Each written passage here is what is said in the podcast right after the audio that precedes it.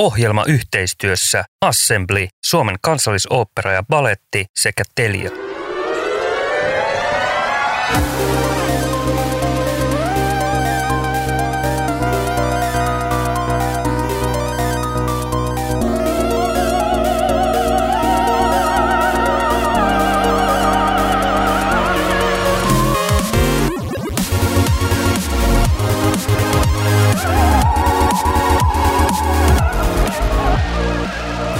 Tervetuloa jälleen kuuntelemaan Taide vai teknologia-ohjelmaa.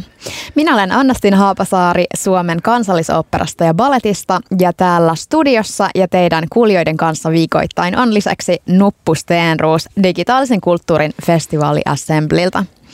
Keskustelun keskiössä ovat ohjelman nimen mukaisesti taide ja teknologia, joiden risteyksistä kutsumme ihmisiä juttelemaan kanssamme tänne studioon.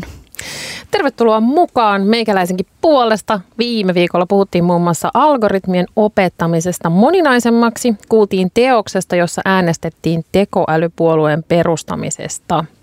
Tänään sukelletaan syvemmälle tekoälyn, koneoppimisen ja algoritmien maailmaan. Tekeekö ne meille vain lisää samaa vai kykenevätkö koneet jossain kohtaa kirjoittamaan meille käsikirjoituksia ja koputekstejä niin, että pian mun ja Anna Stiinan käsikirjoitushommat hoituukin koneellisesti ja meille jäisi nämä vuorovaikutushommat ainoastaan. I wish. Tässä jaksossa jututamme Essi Salmenkiveä, joka on luova teknologisti ja tällä hetkellä Ylellä datatieteilijänä. Lopussa otamme puhelun Berliiniin, jossa kirjeenvaihtajamme Laura Hirvi kertoo teknologian ja taiteen polttopisteen kuumimmat kuulumiset 2000-luvun Euroopan urbaanin taiteilija-elämän mekasta. Essi, sä oot ollut mukana Ylellä tekoälykuunnelma yhteishankkeessa, jossa oli siis mukana Yle Draama, Helsingin yliopiston tietojenkäsittelytieteen osasto ja Taideyliopiston teatterikorkeakoulun dramaturgian koulutusohjelma. Tämä hanke kartoitti tai on kartoittanut ja tutkinut, kuinka tekoälyä voi hyödyntää draaman kirjoittamisessa. Ensimmäinen teidän tuotos on nimeltään Paratiisiperhe. Se on kuunnelma, johon tekoäly on kirjoittanut kaiken dialogin. Eli siis kuka on tehnyt nyt tässä luovaa työtä ja kerrotko Essi vähän lisää tästä hankkeesta ja projektista? No ehdottomasti minä ja meidän työryhmä on, on siinä tehneet työtä. Kun me puhutaan tekoälystä, niin meillä on niin käytössä sanavarastoa ainoastaan, joka on alun perin tullut ihmisten välisen kanssakäymisestä puhumiseen. Ja me joudutaan käyttämään niitä samoja sanoja, kun me puhutaan koneesta, vaikka se, mitä se kone tekee, ei, ei ole ollenkaan sama asia kuin mitä ihmiset tekee. Sillä ei oikeasti ole huomiota vaikka, e, eikä, eikä se niin kuin koe olevansa dialogissa meidän kanssa, vaikka me tulkitaan se niin, että tässä nyt on tämmöinen vuoropuhelu Mä lähdin tähän projektiin mukaan yliopiston kesäduunina opintojen loppuvaiheessa ja mä muistan, kun siellä haastattelussa professori sanoi mulle, että meillä on tapana antaa kesätyöntekijöille tämmöisiä mahdottomia tehtäviä, koska ne ei tiedä, että ne on mahdottomia, niin saattaa vahingossa ratkaista ne. Mielenkiintoinen projekti.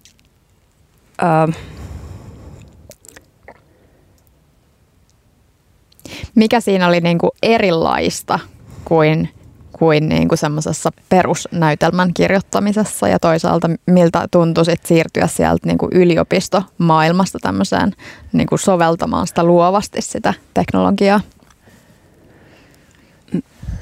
No siinä mielessä se oli just hauska projekti, että kun se, siinä oli selkeä tavoite, että Yle halusi tehdä siitä ihan radioon jotain soitettavaa kuulijoille, niin, niin siinä oli selkeä lopputulos mitä haluttiin ja me lähdettiin tekemään sitä ihan, ihan tyhjästä niin kuin kysymyksestä, että miten olisi mahdollista, että kone voisi kirjoittaa dialogia. Ja meillä oli siinä työryhmässä mukana yksi suomen kielen asiantuntija, joka, joka sitten tota, opetti mulle vähän sitä, että miten, miten kielitieteessä katsotaan kieltä ja miten sitä niin kuin analysoidaan tosi tarkoin termein ja, ja rakentein. Ja sitten mä rupesin niin kuin ohjelmoimaan niitä tai niistä inspiroituneita, vähän ehkä yksinkertaistettuja rakenteita sille, sille ohjelmalle. Öö, sikäli siis on oikein sanoa, että tietokone on tuottanut jokaisen sen käsikirjoituksen rivin, että niin se on tehnyt, mutta jokainen sana toisaalta, mitä se tietokone tuottaa, niin on mun sinne laittama. Tai sitten ne tulee tämmöisestä kielimallista, joka, joka tota, myöskin perustuu ihmisten kirjoittamaan tekstiin. Eli se tavallaan vaan niin kuin ikään kuin uudelleen järjesteli palikoita, jotka se oli tavallaan sille niin kuin syöttänyt, että... Yksinkertaistettuna joo. Yksinkertaistettuna joo, just tämän tyyppinen niin kuin, niin kuin tota, lapsena oli, oli näitä tämmöisiä, niin kuin, että on tarina, missä on tyhjiä rivejä tai tyhjiä viivoja ja sitten siihen pitää keksiä joku adjektiivi tai joku verbi. Öö, mutta sitten se, se mitä, mitä mä tein siinä projektissa ja mitä me mietittiin oli se, että miten me voidaan niin kuin antaa sille koneelle vinkkejä, että mitä sanoja kannattaisi valita mihinkin kohtaan. Mm. Oppiko se tavallaan niin kuin kirjoittamaan jotenkin sille ää, järkevää dialogia tai sellaista, joka jotenkin eteni eteni niin, kuin niin, että sitä pystyi myös seuraamaan sitä kuunnelmaa vai tuliko siitä jotenkin vähän hullunkurisia, että, että tota edellisessä lauseessa se on jotenkin surullinen ja seuraavassa vihanen tai jotenkin sillä lailla, että, että tota, se ei ihan niin kuin toiminut ikään kuin me ihmiset oltaisiin toimittu. No sen, sen voi jättää niin kuin kuulijan tulkinnan varaan ja siis kun ne käsikirjoitukset nauhoitettiin, niin siinähän myös ne näyttelijät ja ohjaajat teki paljon töitä, mm. että tulkitsi sitä tekstiä ää, niin kuin järkevämpään ja semmoiseen sujuvampaan suuntaan. Eli silloin ihminen tavallaan tuli mukaan tuomaan siihen tietyllä tavalla sen kontekstin ja tavallaan Joo. sen vuorovaikutuksen ja ne semmoiset niin ihmismäiset, ikään kuin tunnepitoiset piirteet. Joo.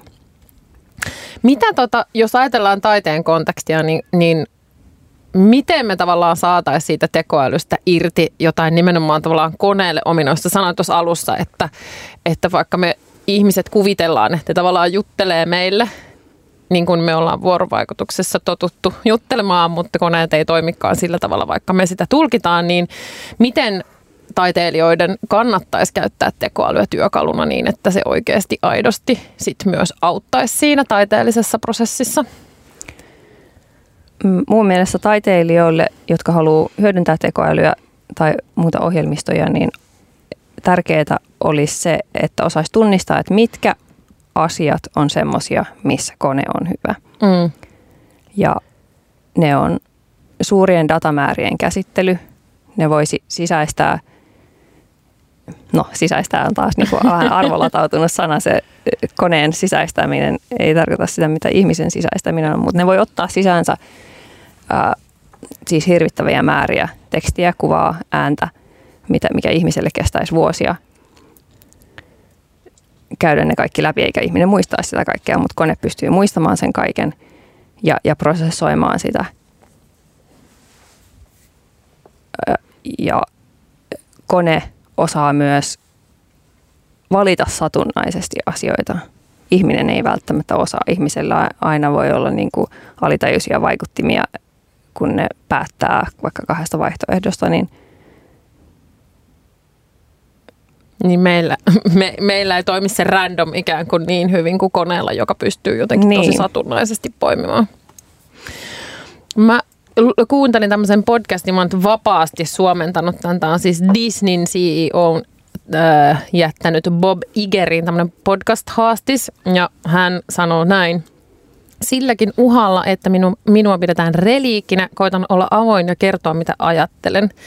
Lähestyn dataa kahdesta näkökulmasta. Se on erittäin hyödyllistä, jos halutaan olla tehokkaita ja myydä lisää. Kutsun sitä You might also like this lähestymistavaksi. Mutta samaan aikaan se on vaarallista, jos sitä halutaan käyttää uuden luomisessa, koska datan keräämisen ytimessä on varman päälle pelaaminen, virheiden minimointi ja keskiverto. Jos haluaa tehdä tulosta, data voi olla ainakin jonkin aikaa erittäin hyödyllistä, mutta jos halutaan luoda suurta ja muuttaa maailmaa, en usko siihen. Eli käyttääkö Disney dataa? Ehdottomasti kyllä ja ehdottomasti ei. Me emme ole Disneyssä käyttäneet koskaan dataa minkään aidosti uuden luomiseen, koska uskon sen tuhoavan magiikan. Jokainen voi miettiä, olisiko Picasso ollut suurempi taiteilija, jos hänellä olisi ollut enemmän dataa käytettävissään. Mitä sä Essi ajattelet siitä, että kun algoritmit suosittelee meille sitä, mitä me ollaan jo ehkä totuttu katsomaan tai kuluttamaan, niin tekeekö se pitkässä juoksussa ää, meille tarjottavasta taiteesta, musiikista, elokuvista, vaan keskivertoa ja enemmän sitä samaa? Häviääkö meillä jotain moninaista ja, ja, ja uudenlaista? Mä pelkään joo, että, että jos näitä nykyisen kaltaisia suosittelualgoritmeja pelkästään käytetään, niin siinä käy just niin. Ja mun nähdäkseni on jo käynytkin, että uudet leffat ja sarjat just ähm, tahtoo, tahtoo olla semmoisia turvallisia, että on tehty tutkimuksia, että mistä ihmiset tykkää, mitä ne haluaa nähdä, mitä aiheita ne haluaa nähdä ja minkälaista huumoria ja, ja sitten tuotetaan sitä samaa, koska voidaan, voidaan luottaa siihen, että se ainakin myy. Niin, ja se jotenkin sisällön hyvyys perustuu sillä, että kuinka monta klikkiä se saa, eikä oikeastaan sillä, että kuinka, kuinka antoisaa se lopulta on. Että ne ei mittaa tavallaan meidän aivoista sitä, sitä niin kuin että mitä se lopulta siellä stimuloi, vaan se klikkaa, että mikä, tai siis laskee, että mikä saa meidät klikkaamaan ja mikä niin kuin herättää meillä, meidän mielenkiinnon, mutta sitten se jää ehkä edelleen, se jää meidän niin kuin pään sisälle se todellinen tieto siitä, että mikä on jotenkin oikeasti antoisaa, mikä ruokkii meitä. Niinpä, toi on tosi perustavanlaatuinen ongelma, että me pystytään mittaamaan klikkauksia, me pystytään mittaamaan, miten paljon kommentteja ihminen on lähettänyt vaikka YouTubessa – mutta ei sitä, että onko hän saanut tästä nyt jotain oivalluksia tai jotain kauniita hetkiä, semmoista niin arvokasta just tavallaan se henkilökohtaista koke- kokemusta. Just näin, niin kuin sä sanot, että tavallaan se semmoinen hetken um, miksi sitä voisi kutsua joku semmoinen hetkellinen katoava elämys, mikä, mikä tavallaan syntyy itsen ja sen jonkun niin kuin taiteen vuorovaikutuksessa, mitä ei just voi mitata millään niin kuin klikkauksilla, niin, niin peläte, pe, pelä, pelottaa, että me voimme menettää jotenkin sen tai että se kapenee se. Joo. Ja, ja joskus mun nähdäkseni niin kuin hyvän taiteen semmoinen paras mahdollinen vaikutus voi olla se, että sä vietätkin vähemmän aikaa netissä ja se on taas sitten tosi niin kuin vasta, vastakkain sen kanssa, mitä se vaikka Disney tai Netflix haluaa, että sä tekisit. Niin niillä on tavallaan intressit tuottaa meille hyvin tietyn tyyppistä viihdettä. Sä selitit, että, että, että mihin niin kuin se tekoäly parhaimmillaan pystyy, että se on niin kuin parempi esimerkiksi olemaan satunnainen kuin ihminen. Uh, mutta tämän ajatusketjun perusteella ja sun kokemuksen perusteella, niin mihin sä uskot, että tekoälyä sitten voitaisiin taiteen tai viihteen saralla käyttää parhaiten? Olisiko se jotain sit niinku yksinkertaista saippuasarjaa, jossa samat henkilöt tekee toistuvasti ennalta arvottavia asioita tai semmoinen palikkaviihde, joka saa ihmiset reagoimaan ja, ja nauramaan, mutta joka ei sitten ole muuten kauhean oivaltavaa vai minkä sä ajattelet olevan semmoinen käyttökohde tekoälylle tällä tässä maailmassa?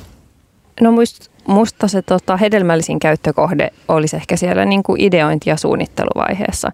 Että kun mietitään, että, että mikä, mikä tämä mun tarinan premissi vaikka on, niin sitten tekoäly voi generoida mulle, mulle tota ideoita, jotka on, voi olla yllättäviä yhdistelmiä eri asio, olemassa olevista asioista, mitä on esiintynyt vanhoissa elokuvissa. Ja toinen on sitten tämmöiset niin kuin, öö, semmoiset työt, mitä, mitä on mahdollista automoida. Varmasti niin kuin kirjoittajankin työssä on paljon semmoista tylsää rutiinihommaa, että kun on tehty vaikka, no mä en ole käsikirjoittaja, mutta kuvittelisin, että kun on tehty niin kuin sarjan jakson vaikka käs, niin kuin runko, tiedetään, että mitä siinä tulee tapahtumaan, niin sitten se joka ikisen rivin käsin kirjoittaminen, niin tämmöisiä juttuja mahdollisesti voisi nykyisetkin kielimallit tehdä, että, että annetaan niin kuin vaikka kahden lauseen pituinen tämmöinen synopsis, niin sitten se voisi avata sitä, sitä tota, pidemmäksi tekstiksi. Jos puhutaan teoriassa, niin missä määrin tekoäly pystyy kirjoittamaan draamaa itsenäisesti, tai vois, olisiko se voinut tehdä tämän teidän kuunnelman alusta loppuun saakka periaatteessa itse, tai voiko se siihen lähitulevaisuudessa? Ilmeisesti sellaisia tietokirjoja ainakin on, jotka tekoäly on ns. kokonaan kirjoittanut. Äh, no, tässä täs tulee nyt taas se, että mikä, mitä tarkoittaa itse. Että kun, kun se ohjelma on valmis niin, ja sitten painetaan play, niin kyllähän se tavallaan toimii itsenäisesti, mutta jos se on tosi, tosi pikku yksityiskohtaisesti käsin määritelty tekemään, tekemään tiettyjä asioita, niin se on ehkä vähän harhaanjohtava. Mutta jos puhutaan nyt tämmöisestä niin kuin, ä, tilastollisista kielimalleista, jotka, joille annetaan syöte ja sitten ne syöt, antaa, antaa tekstiä sen mukaan, että mikä on niiden lukeman aineiston mukaan niin kuin todennäköisin jatko tälle annetulle tekstille.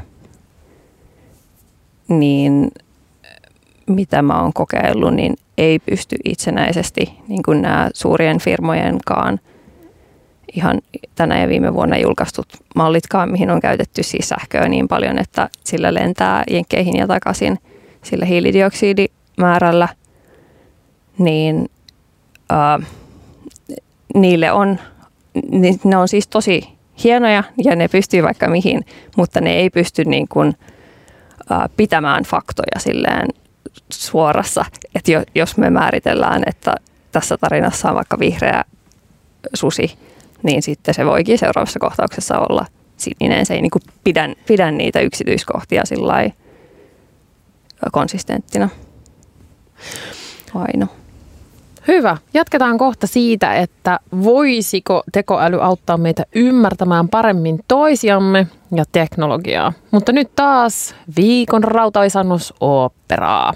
Ohjelma yhteistyössä Assembly, Suomen kansallisooppera ja baletti sekä Telia. Kuuntelet Taide vai teknologia-ohjelmaa. Vieraana tänään meillä on Essi Salmenkivi, luova teknologisti ja Ylen datatieteilijä, joka tekee hommia luonnollisten kielten ja niihin liittyvien algoritmien parissa. Viime viikolla Aku Meriläinen mainitsi tämän GPT-3. Mennäänkö hieman syvemmälle siihen, mutta ei kuitenkaan liian syvälle.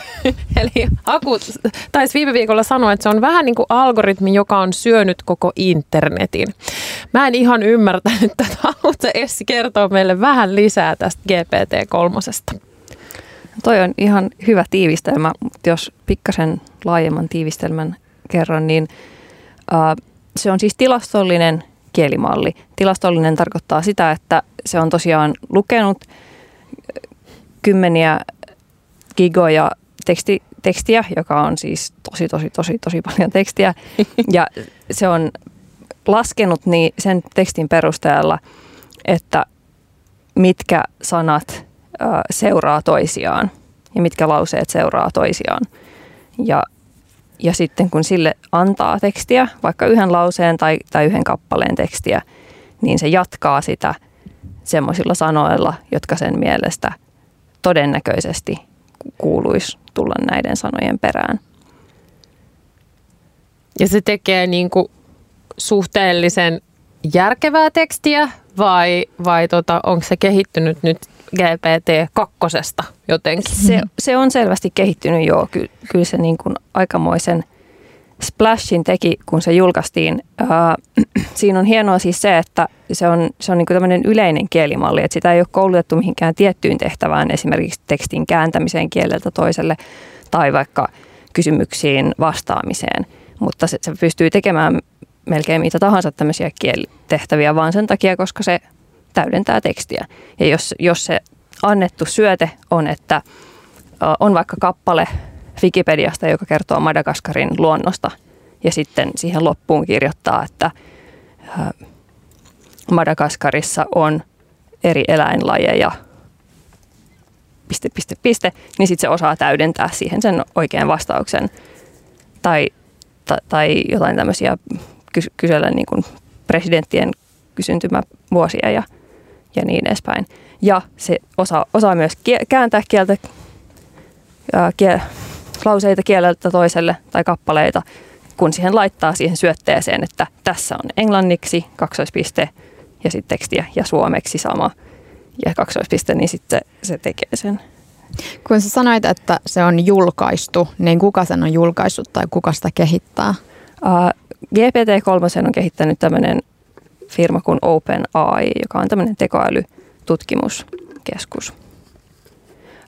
Myös niin kuin Facebook ja Google on kehittänyt vastaavia niin kuin yhtä, yhtä vaikuttavia malleja. Ja onko tämä ikään kuin nyt sit niin kuin siellä teknologian huipussa, että on ikään kuin parasta tekoälyn saralla, mitä niin kuin voidaan ja tekstin, kyetään tekemään? Tekstin saralla joo. Että näissä papereissa, papereissa, mitä näistä on julkaistu, niin onkin, onkin laskettu, että, että kun tätä koulutusaikaa lisää, joka, joka on siis tosi kallista, maksaa paljon sähköä, ja niin kun, kun sitä lisää, niin se malli paranee enää niin kuin tosi, tosi vähän. Joo, niin kuin, että se tavallaan hyöty on marginaalinen suhteessa siihen, että kuinka paljon sähköä meidän pitäisi laittaa siihen, että siitä saisi jotenkin enemmän tehoja irti. Joo. Mutta sitten näitä samoja tekniikoita on, on käytetty niin kuin esimerkiksi kuva, ku, kuvamedian saralla ja sitten ni, niistä ne on tällä hetkellä kai enemmän niin kuin vielä nousussa, nousuvaiheessa.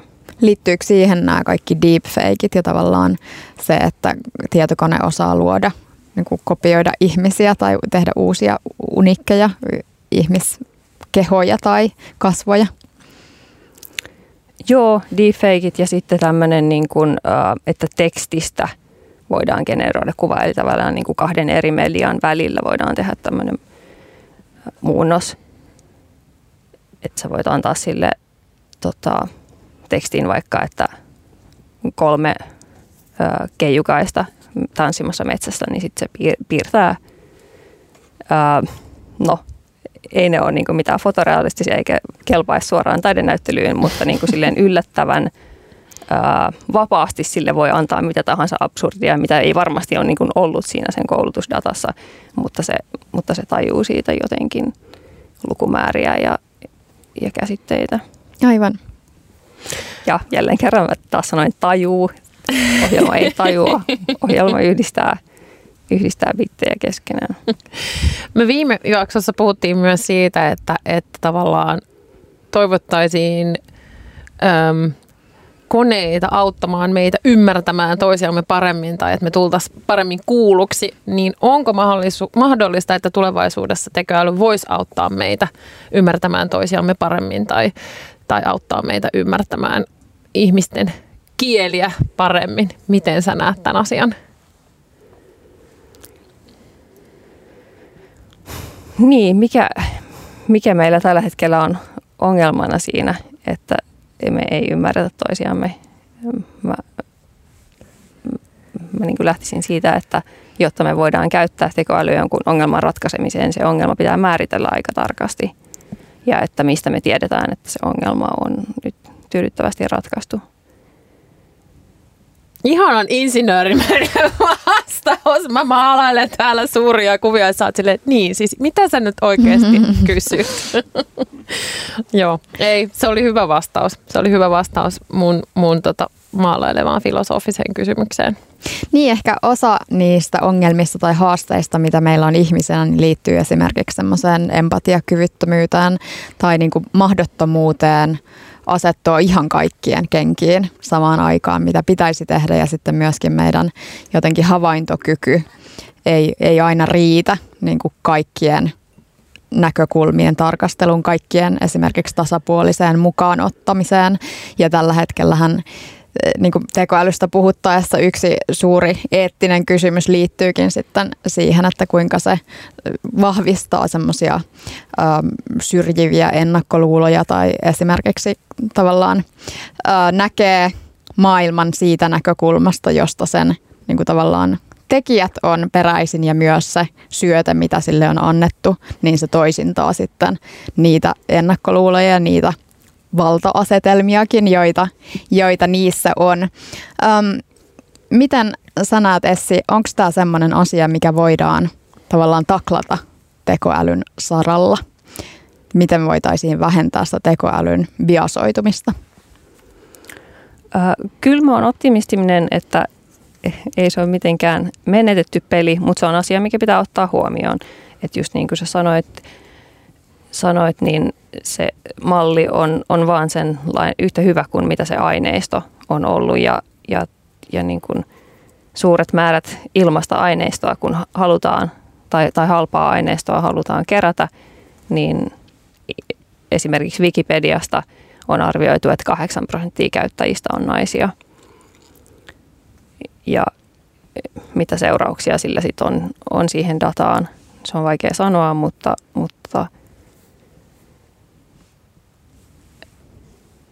tähän tota, biasin, biaksen, miten tämä sana pitäisi tarkoittaa, biaksen poistoon on olen, olen lukenut muutamista menetelmistä, missä, missä niin kuin ihan laskennallisesti ää, korjattaisiin vähän niin kuin sitä vinoutunutta mallia, vähän, vähän käännetään arvoja toiseen asentoon.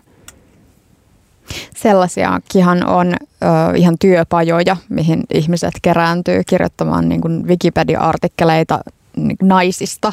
Ja Joo. Niin kuin naiset kirjoittavat naisista Wikipedian artikkeleita, jotta se siellä se tavallaan suhdanne vähän tasapainottuisi. Että tätä sitten myöskin sille koneelle. Joo. Ja sitten, no, mun mielestä isoin vastuu on niiden mallien ja algoritmien käyttäjillä, että, että minkälaisia, minkälaisiin tarkoituksiin me käytetään niitä. Että tehdäänkö vaikka jotain kasvon tunnistusohjelmia, jonka on tarkoitus tunnistaa ihmisen etninen ryhmä tai, tai vaikka puheesta puheesta tunnistaa sukupuolta tai etnistä ryhmää, niin miten eettistä nämä on ja mitä väärinkäyttöpotentiaalia tämmöisillä on. Ehdottomasti. Tosi tärkeitä pointteja. Hei, Kiitos Essi Salmenkivi vierailusta. Oli mahtavaa sukeltaa tähän koneoppimiseen algoritmien maailmaan vähän syvemmällä, just sen verran syvälle, että mäkin pysyin mukana. Ja seuraavaksi otetaan yhteys Berliiniin ja selvitetään, mitä meidän pitäisi seurata, kun skannataan kiinnostavia ilmiöitä Suomen rajojen ulkopuolella. Ohjelma yhteistyössä Assembly, Suomen kansallisooppera ja baletti sekä Telia. Tervetuloa takaisin Taide vai teknologia-ohjelman pariin. Tämän viikkoisen jakson loppuun otamme nyt puhelun Berliiniin trenditietoisten suomalaistaiteilijoiden mekkaan, jossa linjojen päässä meillä on kirjeenvaihtajamme Laura Hirvi. Moikka moi! Moi! Sä johdat Berlin Brandenburgin Virtual Reality äh, virtuaalitodellisuusverkostoa, jossa on äh, toimijoita, jotka tekevät tiivistä yhteistyötä kulttuurialan toimijoiden kanssa. Äh, kerro, mitä kiinnostavaa tapahtuu Berliinissä taiteen ja teknologian risteyskohdissa juuri nyt? Mikä siellä puhuttaa? No, tällä hetkellä huomaa, että nyt taas kun galleriat ja museot ovat auki – ja, ja ihmiset ovat ihan innoissaan, että voitaisiin mennä ihan paikan päälle kokemaan taidetta, kulttuuria ja, ja tavallaan, niin kuin, että olla läsnä niin kuin muiden kanssa jakamassa sitä kokemusta. Ähm, huomaa myös somessa, että jotain tapahtuu. Tällä hetkellä ehkä yksi kiinnostava tapahtuma on Galleria Königissä. Siellä avautui pari viikkoa sitten Refik Anadolin näyttely nimellä Machine Hallucinations, Nature Dreams. Ja se näyttely on super immersiivinen kokemus. Ähm, jätti isossa hallissa voi nähdä, miten tämä taiteilija, joka itse asiassa oli myös residenssissä, Google Residenssissä aikoinaan, miten hän on äh, koneiden avulla ja datan avulla luo sellaiset tosi jätti-isot immersiiviset teokset ja, ja ne muistuttaa vähän se, jos, jos käy Instagramissa katsomassa, mitä siellä tavallaan postaillaan. Ne muistuttaa väh, vähän sen sitä äh, lavalampun kokemusta, eli nämä värit, niin kuin, että vähän se liukuu siihen ja se on sellaista niin kuin hidasta, niin kuin, että tavallaan hidasta, niin kuin, että väri ilotulitusta ja, ja tämä König-galleria on entisessä kirkossa, että ihmiset ihan niin kuin istuu siellä edessä monta tyylin tuntia niin kuin, et, ja katsovat sitä kokemusta. Et se on sellainen niin kuin kiinnostava, kiinnostava tavalla niin kuin esimerkki. Vähän muistuttaa ehkä, kun Teamlab oli silloin aikoinaan Suomessa, että tähän, tähän Refik Anadolin näyttelyyn nyt viikonloppuna oli ihan ilmeisesti jätti-isot jonot, että ihmiset oli pari tuntia jonottamassa, että pääsivät katsomassa sitä. Sanoisit sä, että tämmöinen immersiivinen taide ja ylipäätään teknologian ö, käyttäminen taiteessa sekä työkaluna että temaattisesti on nyt niin kuin todella in kaikkialla ympäriinsä? No kyllä sen huomaa, että jollain tavalla, että muistan, että aikoinaan ehkä 5-6 vuotta sitten se tuntui vähän vielä sellaista niche-asiasta, mm. että oli pari sellaiset niin kuin tietyt extreme hullut niin kuin kuraattoritaiteilijat, jotka oli lähtenyt jo tosi ajoissaan siihen, eli tutkivat, miten niin kuin, että vaikka nyt niin kuin tekoäly voi käyttää, jos, jos luo jonkun teoksen. Ja, ja tuntui, että he olivat tosi siinä vaiheessa, niin kuin, että harvoja mutta nyt varmaan, niin kuin, että tilanne täällä, maailman tilanne, että ollaan monet niin kuin, että, tai kaikki melkein ollaan istuttu paljon aikaa kotona ja ei päästy liikkumaan. Se näkyy varmaan myös siinä, että mihin suuntaan ää, taiteilijat ovat niin kuin, ehkä niin kuin, että katseen suuntautunut. Ja sitten samaan aikaan huomaa myös, että ainakin täällä Saksassa on hirveästi nyt niin kuin rahoitusmahdollisuuksia taiteilijoille museoalan tekijälle, että voisivat niin kuin, että lähteä tutkimaan vielä enemmän sitä, että millä tavalla digitaaliset niin kuin, mahdollisuudet voisi ottaa käyttöön oman taiteen tekemisessä tai, tai sit, niin kuin, kulttuuri tavallaan niin kuin, kokemuksien jakamisessa. Tosi kiinnostavaa. Sulla on itsellä myös taidetausta ja oot seurannut alaa jo vuosia ja nyt ehkä vähän teknologisemmassa roolissa noin työn puolesta, niin ää, Minkälaisia keskusteluja sä toivot, että taiteen kentällä käytäisiin enemmän ja, ja toisaalta millä tavalla toivot, että, että taiteilijat suhtautuisivat teknologiaan? Että onko siellä enemmän se ajatus, että, että taiteilijat just kokeilee, on uteliaita, katsoo mihin sitä teknologiaa voi viedä vai sitten enemmän haastaa sitä, että okei, mihin teknologia meitä ihmisiä vie, että ihmisten pitäisi kuitenkin olla päättämässä sitä suuntaa, ettei teknologia vaan vie meitä. Mm, tämä on tosi kiinnostava ja tärkeä kysymys tai kysymykset. Et jollain tavalla, niin kuin, että mitä on aika nopeasti nyt niin kuin, että ymmärtänyt, kun on tehnyt tämän XR-alalla töitä, että pitäisi aina ensin niin kuin, että miettiä sitä sisältöä mm. tai sitä tavoitetta. Eli e, esimerkiksi jos nyt vaikka museo tai sit taiteilija lähtee niin kuin, että siihen VR-maailmaan, eli kehittää jotain taideteosta, niin kuin, että mitä sit voi kokea ää, ää, lasien avulla. Se lähtökohta, niin kuin, että, tai jollain tavalla tuntuu, monet teokset on vielä sellaiset, että taiteilija tai museo on ollut super innoissaan, että nyt teknisesti on jotain, niin kuin, että tavallaan mahdollista. Mutta sitten kun sä katsot sitä laatua mm. tai sitä niin kuin sisältöä tai sitä tarinaa, tuntuu, että, että siinä olisi tosi paljon vielä kehittävää. Eli jollain tavalla, niin kuin, että se sisältö ja se pointti ja se tavoite, niin kuin, että miksi halutaan käyttää jotain teknologista niin kuin ratkaisua, sen, sen pitäisi jotenkin käydä ihan ensin niin kuin, että tavallaan läpi. Ja sitten toinen asia on myös se, että useinhan, niin kuin, että nämä, onko se sitten joku vaikka appi tai, tai just tämä niin kuin virtuaalikokemus, niin kuin, että ne vaatii tietysti aika monen resurssit. Mm. Ja, ja senkin pitäisi niin kuin, miettiä, että jos haluaa tehdä jotain – että sitä pitää sitten budjeteissa ottaa huomioon mm. ja niin kuin, että riittävästi, niin kuin, että realistisesti budjetit tehdä, että siitä se laatu sitten loppujen lopuksi olisi oikeasti tällainen niin kuin hyvä. Mm. Ja sitten ehkä siihen toisen kysymyksen, mitä esitit tähän niin kuin kysymykseen, että, että mitä nyt vaikka näkisin, mitä niin kuin taiteilijat, niin kuin, että vois, miten mä sen sanoisin, tarvita tai, tai tämä kehitys tällä alalla on niin supernopea. Mm. Mä en tiedä, miten moni esimerkiksi vaikka niin kuin, taideyliopisto nykyään jo opettaa, että miten niin kuin, että käytetään niin kuin tekoälyä tai mitä on tekoälyä mm. ja, ja miten mä luon vaikka VR-kokemuksen, mitä pitää ottaa huomioon, että että ei tule ihmisellä huono olo, mm. lähtee siihen niin kuin, että VR-kokemuksen. Että tällainen niin kuin, tavallaan äm, sen koulutuksen, opetuksen kautta, että, että miten niin kuin, että siinä voisi hyödyntää tavallaan sanotaan nyt, niin kuin, että teollisuuden puolesta, niin kuin, että opit, mm. että miten niitä voisi integroida. Ja, ja sitten samanaikaisesti niin kuin taiteilijoiden kohdalla monella on tosi iso avoimuus, mutta ne on usein myös sellaiset do it yourself, että ne mm. oppivat sitten itse niin tekemään näitä asioita. Miten sä näet ö, niiden yritysten roolin, ö, kenen kanssa säkin teet töitä, niin tavallaan ö, opettamassa tai, tai ohjaamassa myös niin kuin taiteilijoita, että millä tavalla he on niin kuin avoimia esimerkiksi tekemään vaikka taiteilijoiden tai suunnittelijoiden kanssa yhteistyötä?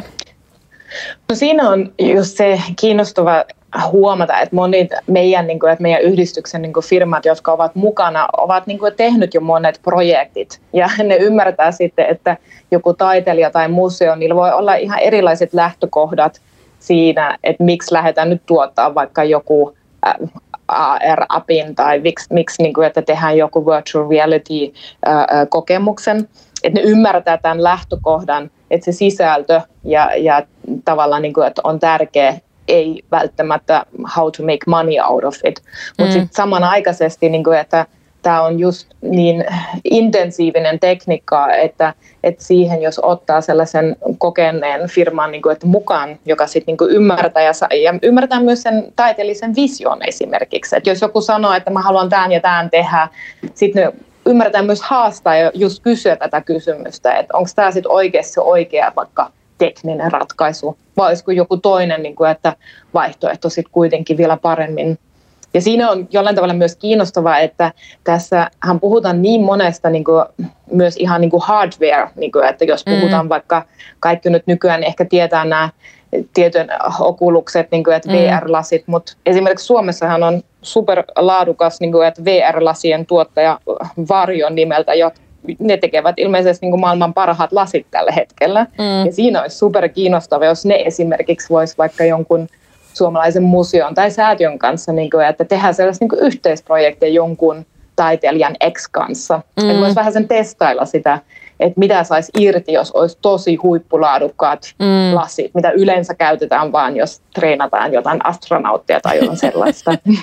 Toi on totta, että se on nimenomaan usein just sitä niin kuin B2B tai että se on tavallaan käytetään niin kuin yritykseltä tai esimerkiksi niitä varjon laseja on käytetty paljon ä, yritysten sisäisiin koulutukseen tai tämmöisiin designprosesseihin, mutta sitten loppujen lopuksi sitä uusinta teknologiaa on ehkä aika vähän sit niin kuin sillä taidepuolella. Näet sä, että tässä minkälainen on se suhdanne tämän eh, niin kuin tavallaan kehittämisen ja sitten tämmöisen taiteellisen sisällön tai hyvän sisällön tuotannon välillä.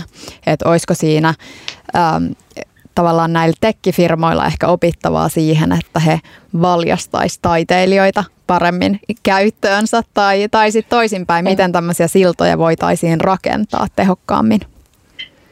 No ehkä tämä alussa mainitsema esimerkki, eli tämä taiteilija Refik Anadol, joka nyt tekee tällaiset jätti-isot teokset, mitä kiertävät maailmaa. Ja, ja tämä on just pari viimeiset vuodet, niin kuin, että tavallaan niin kuin, että nyt ollut sellainen hitti, josta niin kuin, että mä luulen kasvaa vielä isompi.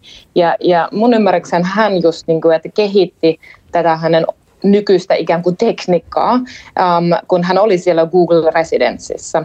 Eli hän sai sit inspiraation, kun hän oli siellä paikan päällä ja, ja sitä inputtia sieltä suunnasta. Mutta sitten samaan aikaan totta kai voisi olla myös toisinpäin, että jos joku sanotaan nyt niin kuin kliseemaisesti joku tech nerdi, niin kuin, että kehittää jotain tuotetta – ja, ja joku vaikka, niin kuin, että operan laulalle on täydellinen, niin kuin, että tämä sävelkorva niin kuin, että lähtee testaa sitä ja, ja kommentoi sit vaikka sitä, että minkälaista niin kuin, laatua sit tulee siitä, jos, jos kytketään jotain, niin kuin, että korvi, ko, mitä ne on nämä, äh, suomala, suomeksi tämä sana, että jos ikään kuin minkälaista äänenlaatua se mm. niin kuin, laite tuottaa. Eli tällaiset niin kuin, yleensähän niin kuin, että näkisin näin, että tämä maailma on niin kuin, että menossa ja on mennyt jo siihen suuntaan, että se on hyvin monimutkainen paikka, mitä on ihana asia, mutta se tarkoittaa usein myös sitä, että, että jos haluaa vaikka kehittää hyvät tuotteet tai miettiä tavallaan vastauksia nykymaailman haasteisiin, kyllä mä luulen, että siihen tarvitaan monta tekijöitä miettimään eri lähtökohdista näitä mm. asioita. Eli tämä diversiteetti tiimissä, ja se voi just tarkoittaa myös sitä, että et, et joku taiteilija, joka lähtee välillä niin kuin, todellakin outside of the box miettimään asioita, että voi olla tosi inspiroiva ja tärkeä kokemus. Eli tavallaan semmoista niin kuin multidisciplinary, miten se ikinä sanotaankaan, niin kuin tavallaan rajat ylittävää yhteistyötä, että, että tekkifirmat tavallaan uskaltaisi avata ovia ja ottaa residenssiin taiteilijoita ja toisaalta myös ehkä taiteilijoiden koulutuksessa käsiteltäisiin lisää uutta teknologiaa ja sitten toisaalta myös, että että taiteilijat uskaltaisi sitten ottaa myös ihan niin kuin näitä viimeisimpiä ja uusinta uutta, uutta teknologiaa käyttöön, eikä, eikä pelkästään sit vaan sitä kaikista halvinta mahdollista, Joo. mitä sitten saa. Ky- niin, kyllä. Ja mun mielestä, niin kuin, että siinäkin on just se asia, että, että tämänhän näkee niin kuin Berliinissä, sanoitte äsken, niin kuin, että trendsetterin mekka, ja tällä hetkellä niin kuin, että tuntuu, että taas ollaan siinä pisteessä, että se vahvistuu vaan, että tänne haluaa koko maailmatyyli niin kuin muuta. Ja ehkä ei ole ihme, että joku Tesla nyt on avautunut tänne, niin kuin, että lähistöllä nyt oman uuden firman, kun tämä Creative Cities niin kuin argumentti on edelleen, niin kuin, että jollain tavalla mä luulen, tietyllä ainakin niin kuin porukalle niin kuin voimassa, että halutaan ikään kuin kaupungissa ympäristöstä tietynlaista eh, elintasoa ja laatua, ja siihen kuuluu myös se kulttuuri. Mutta mm. sitten samaan aikaan mä näen, että, että Saksa on tietysti sellainen paikka, täällä on todellakin extremes, täällä on sellaiset taidepaikat, että mä en ymmärrä yhtään mitään niin taidetta ne näyttää siellä, se on ihan oma liiga, mutta sitten on tällaiset paikat tai, tai tavallaan niin kuin kokemuksia, jotka on paljon helpompia lähestyviä. Ja sekin on niin kuin, että yhtä tärkeää, niin kuin, että, että sellaisia tarjotaan niin kuin, että ihmisille ja, ja ympäristölle. Ja varsinkin jos mietitään seuraavaa sukupolvea, että mua oikeasti jollain tavalla vähän se niin kuin pelottaa se ajatus, että meillä tulee olemaan sit sellaiset extremes hardcore-nörtit, jotka vanhemmat on opettanut siihen, että luetaan kirjat, käydään operassa. Mutta sitten on ehkä se toinen, niin kuin, että tavallaan niin kuin, että jopa isompi niin kuin, ryhmä, joka ei ikinä käynyt missään operassa. Että jos opera tuodaan jonnekin vaikka Robloxiin, mitä se tapahtuisi sitten?